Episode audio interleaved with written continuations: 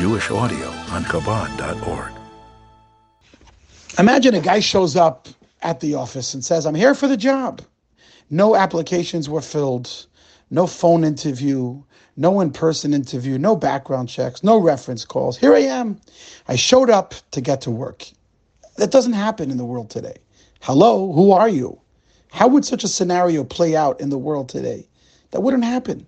The obvious question is asked about the opening of this week's Torah portion, Lech Lecha. The one question we ask is where is the bio? Throughout the Torah, we see that whenever new characters are introduced, before we learn about their particular tasks and the roles that they play, we first hear their story. Noach, for example. The Torah doesn't start by God telling him to build the ark. First, the Torah gives us background information. The earth was corrupt and Noah was a good man. Same thing goes on with Moses. The Torah doesn't begin by telling us, take the Jews out of Egypt. First, we learn about the background. He grew up in the palace. We learn about his story. Take Shimshon as an example. We learn about the story of his parents that couldn't have any children, and he's raised in a special way, and then he's given a job. But there's one exception in the entire Torah, and that is Avraham Avinu. Abraham, our father. God says to him, the first time he ever speaks to him, the first time we are introduced to him, go to yourself, go from your land, go out there and spread the word. Sure, we learned last week he was born, who his parents are, but that's it. No other information about his life. So the question that the commentaries ask is what is the bio? What's the story? Who is this person? Why don't we get a background? And the Rebbe teaches a very powerful lesson.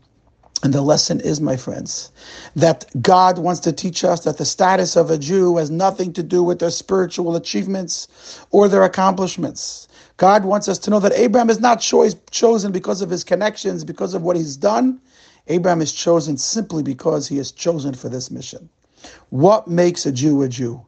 Not his learning, not his observance, not his behaviors. Of course, those are all important and they allow him to experience his Jewishness. But what makes a Jew a Jew is the fact that God told Abraham, Lech lecha, go from your land. The fact that God chooses you to have a unique covenant and relationship with you, that's what makes you a Jew. Such a powerful idea, my friends. There's no need for a bio. It doesn't matter where you come from. It doesn't matter where you're going. It doesn't matter who you are. What matters is that you are a Jew. And this is why the Torah reminds us, once again in this week's Torah portion, that we are the children of God. What does it mean to be a child? It doesn't matter what your bio is, doesn't matter what you've accomplished. What, imag- what matters is that you are chosen, and because of who you are, because a Jew is a Jew is a Jew. There's so many incredible moments that we've experienced where we felt our Jewishness without any prior knowledge. We felt our Jewishness in such a spontaneous manner where we just felt so connected just because we felt connected. It wasn't even something that we earned, it was simply something that is who we are. I want to open up your hearts, my friends, for this week's story where we learn about the essence of a Jew, no matter how far a Jew may go. A Jew is always a Jew. This story is about a great rabbi who died in Brooklyn at the age of 99. He lived a long life. His name was Rabbi Israel Spira. He was the Blazhever Rebbe. This Blazhever Rebbe was born in 1881. He died in 1981, just around 40 years ago. And he once related an experience he had in the labor camp called Janowska. This was a camp located right outside the city of Lvov, Lemberg, and it was established by the Nazis in order to provide um, arms for the war effort. In that camp, believe it or not, there was a man who everybody tried to stay away from. But believe it or not, this man was actually Jewish. His name was Schneeweiss. Mr. Schneeweiss was Jewish. Not only he was Jewish, he actually grew up really connected with the Jewish people. But unfortunately, he became a faithful servant of the SS sowing terror among the Jewish inmates. He even knew the rabbi before the rabbi was taken as an inmate and as a prisoner. But the Hasidim and the students who were there decided to keep it a secret that no one should know that the person who's there is Rabbi Israel Spira, the Blazhever Rebbe, because if they knew who he was, they would terrorize him even more. Sure enough, my friends, Mr. Schneeweiss was hated by every Jew because he was a Jew who turned his backs on his fellow brothers and sisters. As the date of Yom Kippur was getting closer, everybody knew that the Germans especially liked to use Jewish holidays as a day for inflicting terror and death. And sure enough, they were nervous and anxious. It was the eve of Yom Kippur. The tensions and the fears were at their height. And a few of the Hasidim approached the Rebbe of and they asked him to approach Schneeweiss and request that on Yom Kippur, his group should not be assigned any of the serious transgressions of the law. They shouldn't have to do any work that involves the 39 main categories of labor which the Torah prohibits a Jew to do on Yom Kippur. Maybe he could assign them to lighter work so they don't have to desecrate the holiday.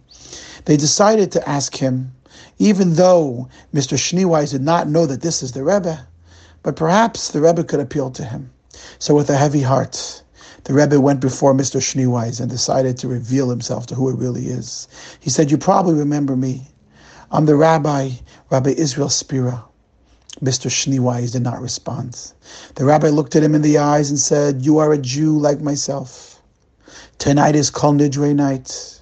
There's a small group of young Jews who do not want to transgress any of the 39 main commandments of work.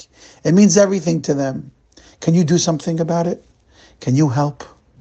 And as the rabbi said those words, he noticed a hidden shiver went through Schneeweiss as he listened to the rabbi's strange request. The rabbi took Mr. Schneeweiss' hand and said, I beg you, do it for us so we can still find some dignity in our humiliating situation. At that moment, the first time ever, the stern face of Schneeweiss changed and there was a human spark in it. He looked at the rabbi and said, Tonight I can't do a thing. I have no control over tonight's work. But tomorrow on Yom Kippur, I will do whatever I can for you. The rabbi shook Mr. Schneeweiss' hand in gratitude and he left. That night, they were taken to work near the cemetery of Lemberg. When the Germans caught them saying Kol Nidre, they were beaten. They returned to the barracks at one o'clock in the morning, exhausted, beaten, tired. The rabbi his eyes were closed. He was visualizing the scene of Yom Kippur with his hundreds and thousands of Hasidim in the years in the past. In the morning, the rabbi and a small group of young Hasidim were summoned to the cottage of Schneeweiss, and he said, I don't believe in prayers, but I admire your courage, for you all know that if you're caught praying in this camp, you get killed. And with that, he said, Follow me. And he took them to the SS quarters in the camp to a large wooden house.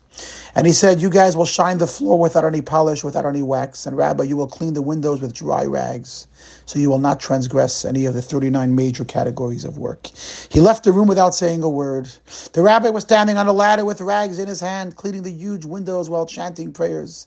And his companions were on the floor, polishing the wood and praying together with him. The floor was wet with tears. You can imagine the prayers of that Yom Kippur the rabbi said to the Hasidim in Brooklyn as he shared the story many years later, wiping away a tear. At around 12 o'clock noon, the door opened wide, and into the room stormed two monsters, SS men in the black uniforms. They were followed by a food cart filled to capacity. Noontime, they said. Time to eat bread, soup, and meat. The room was filled with an aroma of freshly cooked food, food that they have not seen since the German occupation white bread, steaming hot vegetable soup, huge portions of meat. The tall SS man commanded in a high pitched voice, You must eat immediately, otherwise, you'll be shot on the spot. None of them moved. The rabbi remained on the ladder, the Hasidim on the floor. The German repeated the orders, but the rabbi and the Hasidim did not move. So the SS man called in Mr. Schneeweiss and said, Schneeweiss, if the dirty dogs refuse to eat, I will kill you along with them. And at that moment, the rabbi and the Hasidim were certain that their life is now going to end. But to their great surprise, to their shock, Mr. Schneeweiss composed himself, his head high. He looked at the Nazi and said the same answer. We Jews obey the law of God. Today is Yom Kippur, a day of fasting. That moment, the German took out his revolver and he pointed at Mr. Schneeweiss, who remained calm. He stood still his head high. He cried out, Shema Yisrael! And at that moment, a shot pierced the room, and Mr. Schneeweiss fell. The rabbi and the Hasidim stood there frozen in their places. They couldn't believe what they just saw. Schneeweiss, the radical, anti-religious individual, the person who was as far as face as one can imagine, has just sanctified God's name publicly and died the death of the greatest tzaddik. My friends, this is the story I ask you to take to heart this week. A Jew is a Jew, is a Jew, is a Jew. It doesn't matter your bio, it doesn't matter your background. A Jew has the opportunity every moment to reunite as a child with his father. A Jew can become one with God in just a moment, regardless of their past, regardless of where they come from. A Jew is a Jew is a Jew. This is Rabbi Zalman Tiechtel.